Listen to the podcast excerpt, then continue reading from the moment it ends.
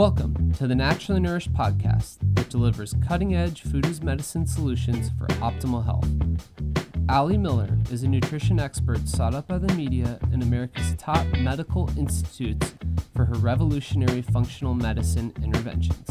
From disease treatment to prevention, every episode will empower you with ways to put yourself back in control of your health. Please note, the topics discussed are for educational purposes only. Now welcome, integrative dietitians Ali Miller and her co-host Becky Yu. Welcome to episode two twenty-one of the Naturally Nourished podcast. In today's episode, we will be talking about Jillian Michaels' most recent video demonizing keto, the dark side of keto, if you will, of course debunking it, and then we'll be lightening it up even further and talking a little bit about our twenty twenty reflections and twenty twenty-one goals or New Year's resolutions. Yes, we had a lot of fun with our prior Jillian Michaels debunk video, which was like at least two years ago. Yeah, I, I feel think. like the end of twenty eighteen okay. or really early twenty nineteen. Okay, mm-hmm. yeah. Um, we have a link we'll share with you guys for the YouTube just for old time's sake. It's definitely one of our more popular, I think, YouTube videos. Yes, before our relaunch of yes. the YouTube channel in a professional setting. So this was, you know, like film on phone recorded and real quickly put together, but it was fun. Becky and I threw some sass and basically just deconstructed her arguments of why keto is not a good choice. So she's back at it again, and we're back at it again, breaking down all of her garbage, air quote, science, yep. and adding some real, you know, scientific data and literature, information on telomeres and oxidative stress, the microbiome, and so much more. So tune in. It's going to be an awesome episode of why we still love keto, and then we'll be sharing some reflections and resolutions. All right, so before we dive into this episode, let's have a quick word from our sponsor for this episode, Fond Bone Broth. Yes, so y'all know that we love Fond Bone Broth, and I think that Becky kind of lived on it for her first month postpartum, or still.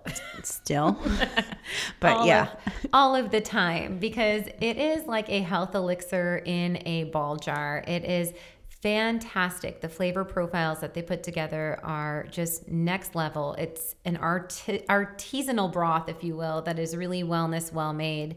They have quality sourced ingredients from working with local farmers and using free range chicken. They incorporate, of course, the necks, the backs, the feet. So you get a really Uh, gelatinous, beautiful broth that has fantastic synergy of ingredients to further the food as medicine that bone broth already provides us.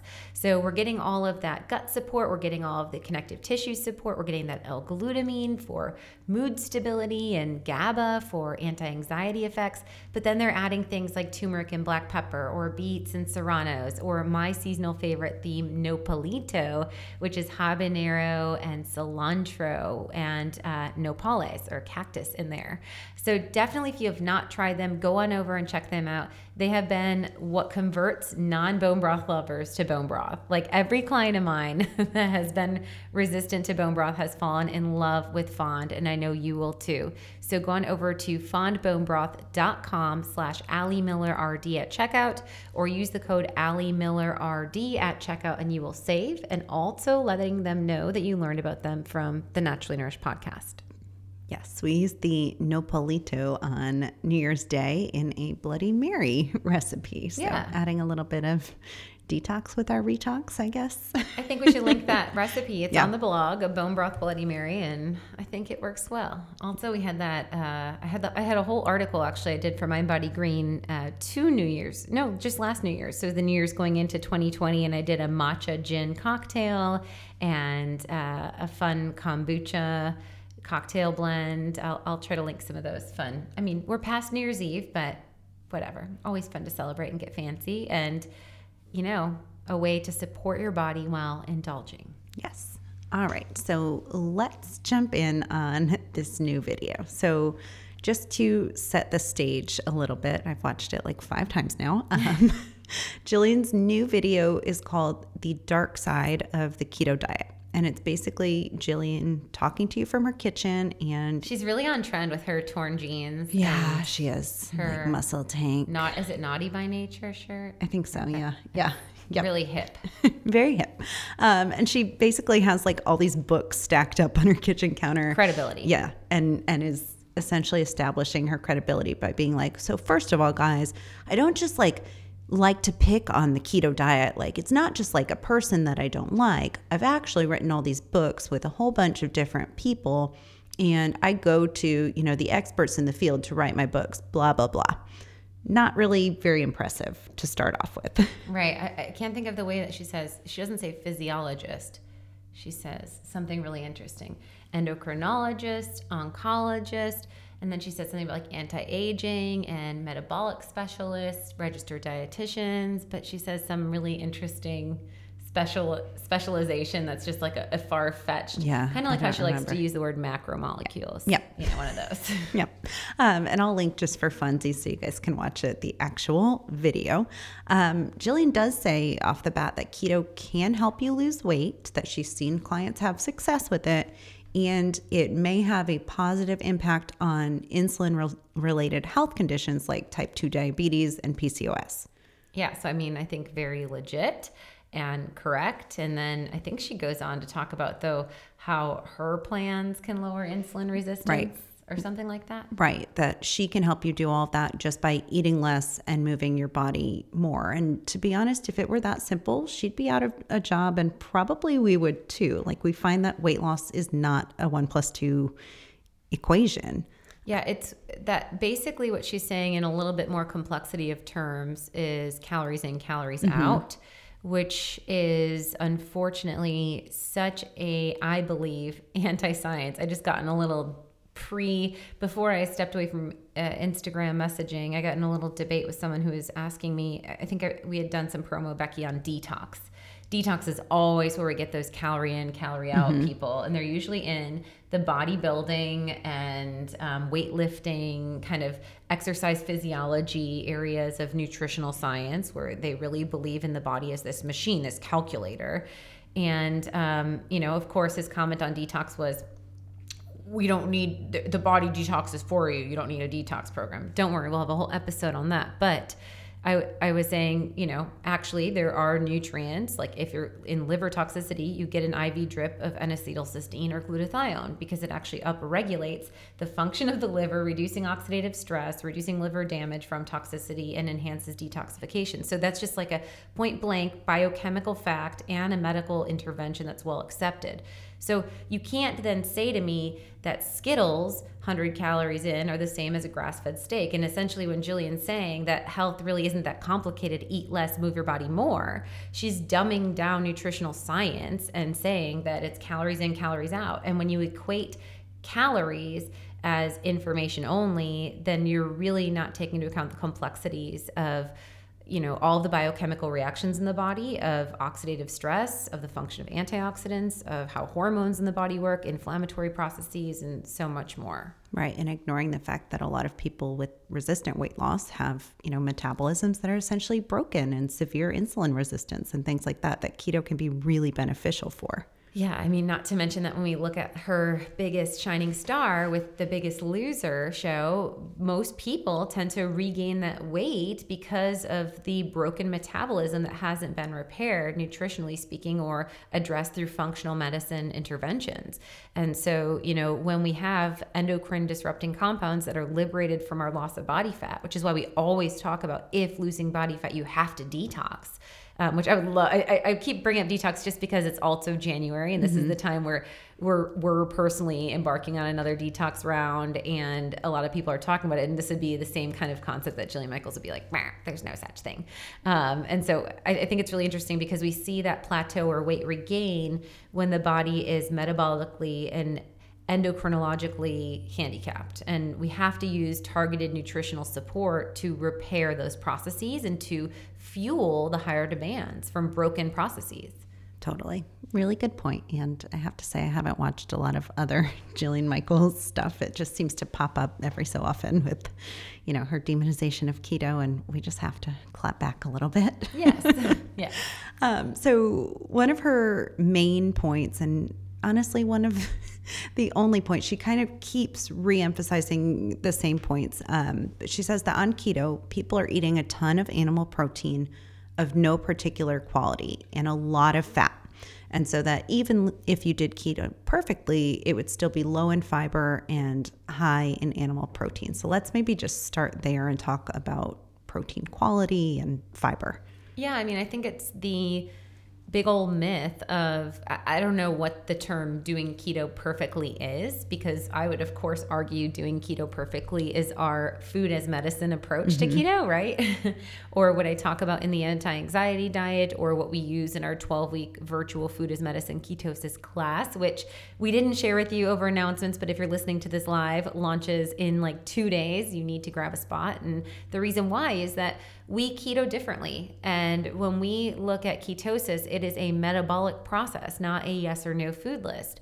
So we're looking at tapping into the ancestral capacity of the body to be a hybrid machine and to not be metabolically handicapped by the industrialized food movement. That's what Becky and I are looking at. I mean, that's how I would sum it up in the easiest way of forms. Yep. It's not that radical. It's not necessarily a quote unquote keto diet, but yeah, you're making ketones. And that's a goal of ours, because we both believe inherently that the body was designed to function on both ketones and glucose. And so yes, it does take carbohydrate restriction, and it takes a level of carbohydrate restriction relative to the individual's insulin resistance. So children are very metabolically active. You know, we talk about how babies are making ketones when they're exclusively breastfed. We talk about how toddlers, when they're doing baby-led weaning and eating a whole food paleo diet, like my Stella, are often producing ketones. And then once we as adults, depending on, again, how long we have abused our body with excessive carbohydrates and how little we have supported the musculature in our frame, that's going to depend on how tight we have to carbohydrate restrict and for how long. And then what our goal always is, especially in our twelve-week program, is to explore the individual's metabolic flexibility. So how many starchy vegetable grams, how many uh, servings of berries, how many servings of even citrus for vitamin C for their adrenals and their stress rebound. How flexible can we get them to get the most biodiversity in their diet, their most phyto compounds, and still produce ketones? And so in our approach to, again, what I'd call, she can't argue even if you did keto perfectly, it's still low in fiber, because in our approach to keto, which I would argue, I wouldn't say is perfect, but is fantastic and diverse, you're getting twenty to twenty-five plus grams of fiber a day in our phase one point five. And that's our intermediary from the tight carb restriction to the low glycemic, or what we use for carb cycling up. And, um, you know, we empower individuals every day, regardless of even if they're in our tight phase one, to have two to three cups of leafy greens. We ensure that they use nuts and seeds, especially high fiber dense seeds like chia seed, where a tablespoon is about ten grams of fiber. So adding that to your smoothie with your avocado and your fresh herbs and your quarter cup of blueberries and full fat coconut milk and scoop of grass-fed whey is a, and maybe turmeric and ginger or some other, you know, antioxidant life extending compounds that are anti-inflammatory, um, you're going to get a lot of food as medicine support in the way that we keto. Totally. And then I liked this. She goes on to say, even if you focus on hormone-free, wild-caught, grass-fed, free-range, she keeps listing things. She names wild-caught twice. Um, and she says, and all the fats were predominantly P U F A and M U F A, even predominantly plant-based, you're still ingesting a diet high in animal protein and saturated fat. And first of all, that doesn't make sense, because if you were doing plant-based keto, you would not be getting a ton of saturated fat, especially if all your fats were P U F As and M U F As. Mm-hmm. Um, and you would not be ingesting a ton of animal protein, because that is not plant-based. So I'm not even sure like what that was supposed to mean. Yeah. And, you know, like we talked about last week in episode two twenty, when we talked about vegetable seed oils, we talked about how what you think of as saturated fats, like even pure leaf lard, is not more than, you know, significantly above fifty percent saturated fats. There's a lot of monounsaturated fats and similar fats that are found in the, what Jillian Michaels would call healthy fat, oleic acid and olive oils in lard. Mm-hmm. And I bet that she has no idea of that. Um, and so I think that that's really interesting. And when we start to focus on unsaturated fats, I'm not sure, I didn't hear her go beyond, uh, you know, polyunsaturated, that's what P U F A, polyunsaturated fatty acid, or monounsaturated fatty acid for M U F A. Um, I didn't hear much of a breakdown beyond, you know, what's superior or what not. And I think that she overall recommends limiting saturated fat. Again, not understanding that that's not the enemy, that that has the lowest risk for oxidative stress and inflammation if it's from a well-sourced base. And um, there's so much damage, as we went through in last week's episode, that I'll remind you of. When you're using vegetable oils, which are polyunsaturated fats, especially those that are more industrialized, especially those that are in higher omega six fatty acid profile, um, you know, these can contribute to atherosclerosis or plaque formation, heart disease. We can see is- issues with oxidative damage and D N A damage from consumption and even breathing in the air where these are cooked. And we can definitely see strong trends to inflammation, insulin resistance, and obesity. Totally. And so all the things she's we're about to unpack in terms of D N A damage and accelerated aging, we can actually see those higher associated with those omega sixes and some of the P U F As and M U F As that she's recommending. Right. And what's interesting is when we think of the primary sources we identify of those high omega six fats, we think of corn and soy. And when you don't restrict carbs, I think that those find you significantly more frequently in processed foods than in the lower carb items. Of course, they can still be found in any processed product, but when we liberate carbs, I mean, the corn products and the byproducts can get really high because those are starches often. Totally. And and even in kind of a dirty keto world, those might be a higher percentage of your diet. So that's, you know, again, going back to quality and real food keto first, period. Yeah. I mean, if we even use a, what we do like to do as a jumping pad for our twelve-week program is the option of a meal replacement shake. But we do provide recipes to do this from scratch, because anytime you're going to be, you know, doing a scoop from a tub type product or a packet, often there's going to be sunflower oil, which we talked about is still high omega six, or often there's going to be other additives, binders, anti-caking agents, flavor enhancers, non-caloric sweeteners. So we like to use just our non-denatured grass-fed way. So you're getting the glutathione from that low heat processing, you're actually getting Uh, immunoglobulins to enhance your immune function, really great for the children during this time of the season, getting them through the end of cold and flu season. And then adding things like what your carb threshold is, healthy fats from nut butters, coconut oil, uh, or coconut milk, or maybe dairy milk if you are doing cow's milk, or almond milk if you're keeping it lower calorie.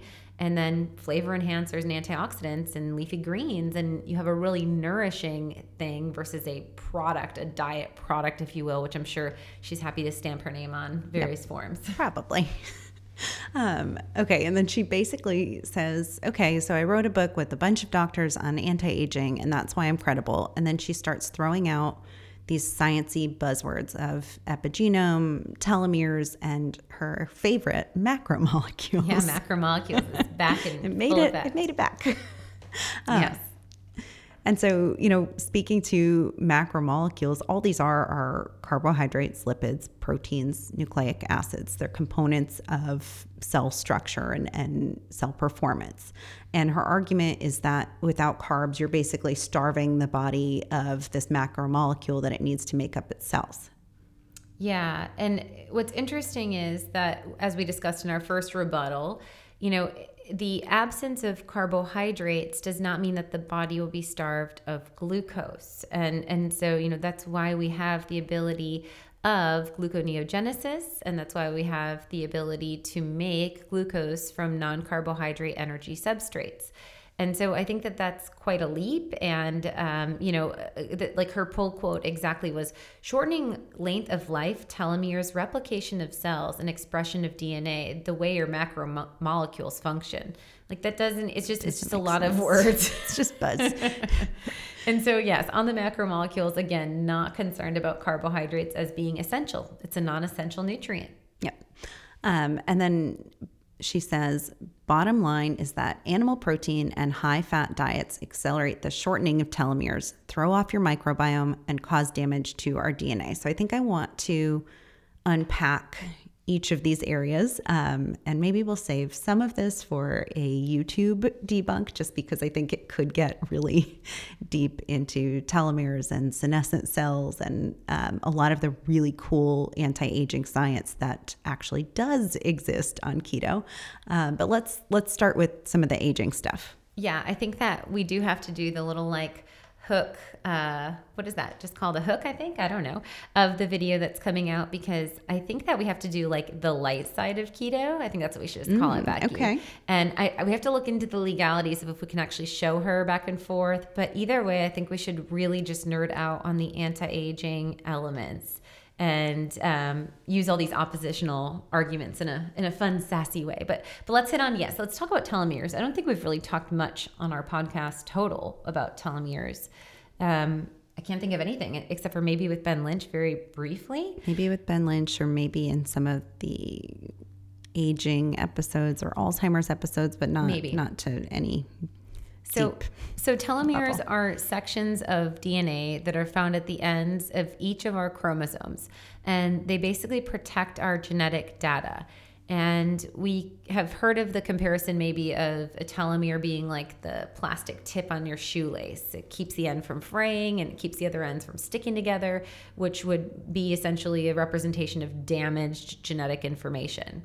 So as our cells divide or replicate, the telomeres get shorter over time, and this is associated with accelerating aging, cancer, or shortened lifespan, the, the size or length, if you will, of our telomeres. And there's some evidence, which is interesting enough that she's using this as an argument against keto. There's some evidence that actually suggests that a ketogenic diet may help to improve longevity and lifespan. And there was a link behind high consumption of nuts and seeds with elongated telomeres, which was resulting in decreased aging. And we'll put the research reference for that one. So there is a diet influence on telomere. And I think that that's interesting to call it nuts and seeds, because I think even in a quote unquote dirty keto, which we don't recommend, but even in a dirty keto, nuts and seeds are still a staple food, I would say. Totally. Right? Yep. Like like package of Planters at the grocery store. Of yep. course, those still have cottonseed oil and industrialized oils. We would be a fan of raw organic nuts that you soak and sprout and roast on your own, um, or at least, you know, not having industrialized oils coating them. So dry roasted would be the next best. Um, but soaking and sprouting can really help to reduce some of those anti-nutrients. But the nuts themselves, which are higher consumed, I've consumed probably the most I have, especially in a season where I'm indulging a little bit, like, you know, Christmas cookies, mm-hmm. everything's almond flour based. Um, or if we're doing like our keto cheddar biscuits, almond flour based. And so the nuts and seeds intake are associated with actually anti-aging effect or elongating the telomeres, protecting our D N A, if you will. And now on the protein side, I'm not sure that it's fair, or I could say point blank, I do not believe that it is fair to demonize protein intake or even the consumption of animal products as shortening telomere length. What we have seen in studies is the high consumption of processed meats having an influence in increasing aging and shorting, shortening those telomeres. And I think that processed meats continue to be demonized when we look at cancer research, uh, when we look at heart disease, and a lot of this may have to do with the quality. A lot of it may have to do with the additives, um, you know, like like sodium nitrites and other things that are known to be inflammatory and driving oxidative stress. Yep. And to be clear, we don't advocate for any of those foods anyway in our keto diet. You might do, you know, uncured bacon or salami that's cured with only natural agents, mm-hmm. um, but you're not going to be doing any quote unquote processed meats. Yes. And so if we're just talking point blank, so that's kind of the telomere element. And then if we're talking about D N A damage, I mean, the entire ketogenic diet coming out of a treatment tool for epilepsy is because it reduces the oxidative stress in the brain. Um, I mean, I think that that's been clinically pro- proven in various mechanisms, in uh, neurological conditions beyond seizures, in anti-aging studies, and so much more. We know that ketosis can reduce high levels of oxidative stress and is anti-inflammatory. So we'll, of course, course, happily link the research there. Um, we just see such beautiful antioxidant capacity increasing when ketone bodies are present. Um, and we can even see this as we started to kind of tiptoe on. I, I, I think it got a little tricky when we were trying to talk with Paul Saladino about, you know, the idea of allostatic load and, and what is a stressor to the body, a hormetic stressor. Is a ketone a hormetic stressor? Is broccoli or turmeric a hormetic stressor? And that's why the body goes through increased antioxidant production. And it's true. You know, we see that N R F pathway to be actually activated by both cruciferous vegetables and ketone bodies. And both of them have that innate ability to actually reduce the oxidative stress and enhance the body's production of antioxidants. So I think that ketones work in that sense of a way of a, a hormetic stressor um, to drive that process that not only reduces the oxidative stress in the short term, but enhances the function of the body to maintain higher antioxidant capacity. Sure. And specifically mitochondrial glutathione levels we'll see increased with a ketogenic diet. And that's our, you know, Mac Daddy antioxidant, if you will. Right. Right. And I think a, a big pathway as well that's worth noting is the, the N R F two, um, which is really big. And um, another one that I just want to call out, and then we'll talk baby on autophagy a little bit, and then um, let's talk resolutions maybe. Okay. I think we've gotten nerdy nerdy enough for a, a Monday in the new year. Set the tone mellow. Um, so we'll, we'll keep all the sirtuin talk for later. But Um, it, I want to talk a little bit about um, the N A D-dependent enzymes and, and how this works with D N A damage in the hippocampus. And remember, this is the part of the brain that's very oxygen-dependent. Um, this is the part that plays a huge role in neurodevelopmental disorders. Uh, and so I talked about this on the podcast three weeks ago, the last episode with Brady, when I was talking about that neuroscientist in Germany. I cannot think of her name, but check it out. It's on the D V O C episode. And um, I talked about her primary concern is for hypocampal uh, ox- oxygen hypoxia, or lack of oxygen on sensitive levels, interfering with how neurons replicate and how, you know, if neurons are damaged at young ages, like the ages of children that are in mask mandates, how that could be really detrimental to advancing their cognitive decline at early ages or inhibiting their learning processes. Um, so hippocampus is a really important part of the brain when we think about oxidative stress and neurodegenerative diseases. And, um, you know, N A D plus is a marker of cellular health and a substrate for enzymes that is implicated in longevity and D N A damage repair. So it plays a role in various uh, pathways. So we, we look at it relevant to sirtuins, which we'll go into, like I said, in the um, YouTube and also in the P A R P one um, pathways. And so when we're looking at oxidative damage markers, we've seen that a ketogenic diet can actually rapidly modulate the energy metabolism by acting on the N A D plus dependent enzymes and their downstream pathways. So this means that the therapy provided through a healthy ketogenic diet can actually enhance brain health and increase overall health span via these N A D plus related mechanisms.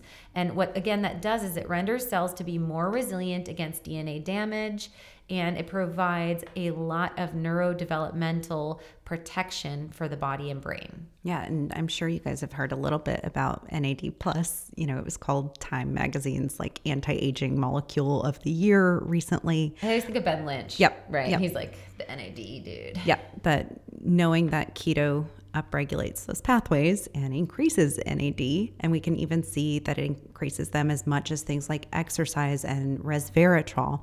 And I, I think that's the big take home from Jillian's whole video, is that she doesn't get into any specific mechanism. And right. honestly, I would, you know, I would defy her to even state a mechanism of keto or even, you know, define, I, I don't know that she could, um, Well, what's quite so frankly wild speak to that. Is that what, what we're identifying is when you look at some of what these phyto compounds do, again, we, we could say that, yes, those phyto compounds may be stressors to the body. So whether you want to call them an anti-nutrient, a stressor to the body, whether you want to call keto bad, it, how do you define is based on what it does for the body and the end product. Mm-hmm. So I'm not going to demonize broccoli and I'm not going to demonize keto. I'm going to say both of them are health supporting. Yes, they might upregulate certain things, but the end product increases antioxidant capacity and reduces oxidative stress. That's a win. Um, and, and I think that unfortunately when people get too myopic or too tunnel vision to make a point, they kind of lose their argument, like you said, Becky, by not unpacking the mechanism of action. Because the reason why she's fighting for resveratrol being a health supporting thing or the monounsaturated fat in her olives are similar things that we could easily provide with keto. Mm-hmm. Uh, but she's just seeing them as a one food solution versus a mechanism of action that could be accomplished in many different tools or interventions. Totally. Um, And then she does get into the microbiome. Do you want to just speak to that a little bit? And then we'll go into our twenty twenty reflections. Yeah. I mean, I feel like this is a common area that the the paleo community has the, the anti-keto backlash or the hit against. And I think that, again, as I addressed early on, we don't think of nutritional ketosis as being you can never have an apple. You know, right. Like I very successfully will eat upwards of an entire whoa apple with two to three tablespoons of almond butter and um, you know tuna salad and some romaine lettuce cups as a lunch, and that's very and maybe some olives and kind of finish the, the flavor profile, yeah. And some chopped celery and parsley. But you know um, you know that whole deal right there works really beautifully for my metabolic flexibility, and I'm still producing ketones. In fact, I have worn a C G M for fourteen days that confirms that. So, you know, it, it's not about in, a ketogenic diet does not mean that you're not providing prebiotic fibers to your microbiome. It doesn't mean that you're having excessive fats, because we have seen in studies that excessive fat consumption, and especially those industrialized, bleached, oxidized, rancid fats, which we, you know, are always speaking against, but even just fat in general, we've seen that influence the the you know metabolic makeup of the microbiome and what bacteria is in stool samples and such. But I think that when we look at keto, we're often reducing fats and supporting individuals to use their own body fat as the primary fuel. We're increasing fiber and phytocompounds and antioxidant diversity. We're providing sulfur-containing compounds for detox support, you know, through cruciferous vegetables, through those indole three carbanols. Um, I already mentioned the leafy greens earlier on, but all of our alliums, like our onions, shallots, leeks, garlic. And then we're even using plant tannins, which can even fight against pathogenic bacteria. So we're talking about the use of matcha. We're talking about the use of various forms of teas and herbs and how you can incorporate those into your fat fast in the morning, or, or various approaches throughout the day. Maybe, again, kind of souping up your protein shake by adding that turmeric and so forth. So, you know, you're getting enough biodiversity that we've also seen both ingredient-specific food as medicine to enhance microbiome function while not overstressing the fat intake, while ensuring ample prebiotic fibers. And we, beyond that, then help you to assess the status of your microbiome by empowering you to do our probiotic challenge, by teaching you about probiotic-rich food sources, and so much more. Yes. And, you know, that kind of speaks to one of her last arguments, which was that you can't eat things like kiwi and pomegranates and purple potatoes. And I think in our debunk um, video, we're going to show some examples of meals that we eat right. that are very antioxidant and polyphenol rich and still fit within the metabolic flexibility that equals keto. Yeah, no doubt. So I think we should totally do a full day of our intake and share all of that, because it really sets the light of keto, of how abundant, how diverse, how health supporting. And I think the last thing I would say in the world of microbiome that's really important to note, Becky, is our unique take on whole foods in our food as medicine keto approach and our stance against non-caloric sweeteners, which we really unpacked last week as well as one of the top three things that's throwing off your diet. But it's so interesting because Jillian is anti-keto, but yet, you know, her five top favorite sweeteners, in those, the last three that she lists are swerve, which is erythritol and oligosaccharides and natural flavor, as well as stevia, and then monk fruit. So she's naming these non-caloric sweeteners, which, yes, are the more natural of the non-caloric, but we've discussed that these actually disrupt the microbiome. They're bacteriostatic. They can cause osmotic flushing or loose stool, which can disrupt the, the microbiome. And they don't fuel as a prebiotic fiber, such as honey would, like raw filtered honey or banana or dates. So here we are actually using abundance of food as medicine in a keto diet because we use metabolic flexibility and we are flourishing versus sterilizing the microbiome with the way that we eat. Totally. And I think I saw agave on her list, which just tells me that um, she doesn't do her homework because no one's really using that anymore. So, yeah, you know. Yeah. Um, so we'll we'll save a lot of that um, for our YouTube debunk. Um, but if you like what you've heard so far, I think now is a good time to tell you guys to run on over, grab your spot for our twelve-week virtual ketosis program. So today is Monday. Probably by the time you listen to this, it might even be Tuesday. Um, and it starts on Wednesday, January sixth at noon Central Time. We'll be kicking off our first live program of the year with Ali and myself. I'm really excited to be back on the live Cannot schedule. Wait. Yes. Really yep. excited. Yep. Especially without me doing all the Instagram live. I'm like, I have all this bottled up energy. Oh gosh. Oh, can't wait. I'm going to have to slow your roll a little bit. No, it'll be, it'll be so good. And let's talk just some little bit of updates for those of you that have participated in the past and want to re-sign up.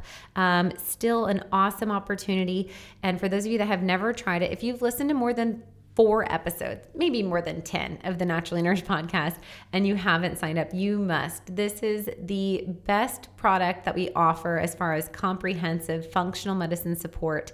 And it's really a deep dive in understanding how your body works and how to support its function with food as medicine, targeted nutritional supplements. Members get discounts on in-clinic pricing on our lab tests, and they also get discounts on supplements in the Naturally Nourished line. And we communicate on Slack, which is a private chat forum. So we have categories on supplements and labs. We have categories on fasting and macros. We have a category on just a recipe share, one on hormones, one on uh, digestive function, and so much more. So Becky and I actually directly moderate and support your process through the bi-weekly uh, six classes that are offered over your twelve-week program. It's an awesome value at only two hundred ninety-nine dollars. Um, you know, when you apply to become my client and work with me, there's a wait list of four to six months and an initial consultation is five hundred dollars. And for many people, once they've done this three-month program, they are rocking and rolling and can cancel that consultation. Um, and so we really think that this is the best way to provide greatest access to all of you with our brains and our passion to help to empower you and your households. So go on over to ali miller r d dot com backslash ketosis hyphen class. We hope you will grab a spot and join us in this January twenty twenty-one launch. Yeah, and if you're missing Ali on D Ms and social media, it's a really good way to stay connected. Um, all right, so let's do a little bit of twenty twenty recap and then twenty twenty-one kind of projections um, okay. or goal setting. We'll keep it pretty brief. Um, but basically, Ali handed us on New Year's Eve a handout that she made. And despite me and Brady probably making fun of her a little bit, it's always good to do some reflection. And actually, Brady had some like pretty profound yeah. reflections, he as he does. always does. Yep. Mister Yep. Miller coming yep. in with his, yeah, yep. stoic. Yep. Totally. Um, so yeah, maybe I'll just ask you like five of these questions that that you had, and then if I have something to share, I'll I'll share on them. Yeah. Um, so I'll I'll share the we can share the questions in our sure. show notes for you guys, so we don't go back and forth. Let's just answer and highlight the ones that are most worth sharing, I guess. Um, so I had things like biggest memory or uh, excuse me, best memory or experience, uh, funnest time, biggest realization or lesson learned, most grateful for or new appreciation of. Um, so let's just kind of stop maybe with those four. Sure. Any big highlights in that world? I mean, I think one sticks out for you easily, Becky. Yeah, pretty much my answer to everything was Noah. Um, yeah. Not that giving birth was the best memory or experience, although I, I think I'll probably never forget it. And for those who've listened to her podcast on my birth story, you probably will never forget it either. Um, but just meeting him, I think, was my like highlight of twenty twenty, just those like first moments bonding with him after he was born. And pretty much like every experience with him, you know, from there on out has been the best. Yeah. And I think one of my best memories or experiences was probably Stella's birthday party, um, her fourth birthday. It was Princess Tea Party. It was in June. So it was like right in the heart of the bad season. And I just manifested so much like thought and joy and intention into that day. And it all just kind of fell into alignment beautifully. It was the first time I had seen my parents in like five months. And Stella had seen, you know, that part of her grandparents. And so it was just a really special, we had a water slide that we borrowed from a friend. We had painting on a mural. I mean, just all the things. Um, that was definitely a big highlight of mine. And then the other one would probably be hiking in, in Colorado in the mountains uh, with Stella's and Brady. It was another big one. In my biggest realization or lesson learned, I think it's a little bit dark to share, but it was honestly in, in twenty twenty, how evil exists in the world. Ooh, mm-hmm. That's hard to say out loud, but it is. That that was the most like humbling, mind-altering realization. But here's the beauty of where we're going now. Um, I feel really with strong sense of purpose and direction, and uh, I I don't have fear or anxiety. It's like I, I know the evil that exists, and I'm aware that the veil is going to continue to be lifted, and that's going to make more potential tumultuous intensity, um, but it's not going to shock me, and I'm kind of like grounded and engaged. I was telling Becky when we were talking on New Year's Eve, like, it's like this year going into the new year, I feel much less naive. Mm-hmm. Like I am yep. like grounded and like yep. activated. Whereas last year I was like, do to do. Yep. We got all these like events coming up, la la la. You know. Do, I didn't know I was pregnant, know, pregnant yet. Yeah, yeah. Right. But all I was. Um, right. Yeah. Oh my gosh. Yeah. yeah. So kind of making you unmessable with or uneffable with. Yeah, I mean, I really, I, I think that that's what the light of that is, that that's what's helped me to also um, disconnect more in the ways that weren't serving me spiritually or emotionally or with my family, and connecting deeper in those ways, and, you know, really um, uh, solidifying a relationship with God, and a lot of things that were necessary that right now I think are going to be really powerful tools or, or launch pads, if you will. So totally. Yeah. I'm, I'm remembering back to a conversation we had at the Lake Austin Spa. What was that? I was like six or eight weeks postpartum. It feels mm-hmm. like a really long time ago, but around my birthday, November, yeah. early okay. November. Yeah, yeah. Early mm-hmm. November. And, um, you know, we were talking about newfound appreciation for God, and, and, you know, recognizing that both of us have always felt, you know, more called to call it nature versus God, but that this season has really brought a lot of things to light for both of us in that realm. Yeah. Yeah. All right. How about a thing you wanted to do but didn't get to? Biggest surprise of the year. What do you want to release? Oh, this is where Brady said vibes. It was so good. It was. Like, I was like, I want to release anger and mm-hmm. frustration in the bad season. Yeah. And the time, the, you know, my, every time I see a child in a mask, oh, that feeling. Um, and Brady was like, I want to release vibes. He like took it as a positive, like yep. release. I was like, wow. Yep. He's just so enlightened. Um, Brady Miller. And what do you want to manifest or focus on? And then resolution, goals, word, or focus for twenty twenty-one. Um, so the big thing that I didn't get to do that I had really committed to do was working more of like a homestead in my mm-hmm. yard. I was really, you know, I remember telling you guys last episode on the New Year's resolutions that I was going to have chickens by March. That was my plan. And then, then the bad season happened. Um, but I am probably another like big highlight of the end of twenty twenty was a purchase of land where, you know, Brady and I plan to move more hill country, West Texas, and that will make that a reality. So I feel like now, again, there's more kind of of a direction and a purposefulness of of it going into this year and kind of an end game. And so I'm, I'm at peace with not getting to that, because I feel like we're still on an action path towards that type of a goal. We're going to be living on rainwater and have a lot of, you know, independent living off the land stuff, which will be great. Um, and as far as wanting to manifest and focus on, my big things for this year, again, because I know what I need, are um, fortitude, hope, and light. Um, I think that if I can maintain fortitude and strength and resilience, if I can maintain a sense of hope, even when things feel daunting and dark, and if I can be the light in all situations and possibilities and shine for my family and my community, that um, that will be a year lived with great success. So that's that's my intention. Light was one of my words too, so. I like it.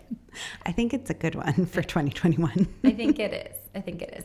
And all in all, I think I think we're sitting, uh, I'm, I'm sitting really optimistic. So again, like I said, ha- hate to say that whole biggest realization heaviness, but I'm wildly optimistic um, and excited about all that will be coming in the future. Yes. Good, good things. Yes.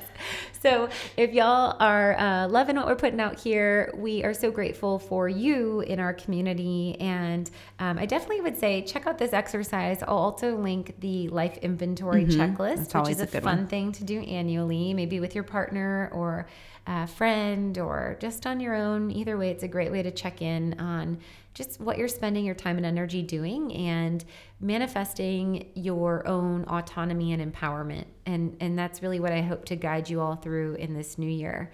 So uh, thank you for taking the time and energy to listen to what we put out. If you love what we're doing, always please take a moment to give us a five-star review on iTunes, on Google Play, on wherever you're listening. Uh, be sure to check out Ali Miller R D, where you can check out our protocols on various areas. That's one thing that we decided as a team will be growing, which we're super stoked about. So by the end of twenty twenty-one, we're going to have twenty-four badass protocols that encompass things like a thyroid protocol, a P C O S protocol, uh, constipation, insomnia, all of the things in between. Um, and so we'll be starting to launch those in February. Keep an eye out. And we already have three up there. The immune protocol, which is for cold, flu, and virus. Then we also have uh, the, the bloat protocol. The bloat protocol, yep. Of course. And the bone broth fast. And the bone broth fast. Yep. Yeah. Yep. Yeah.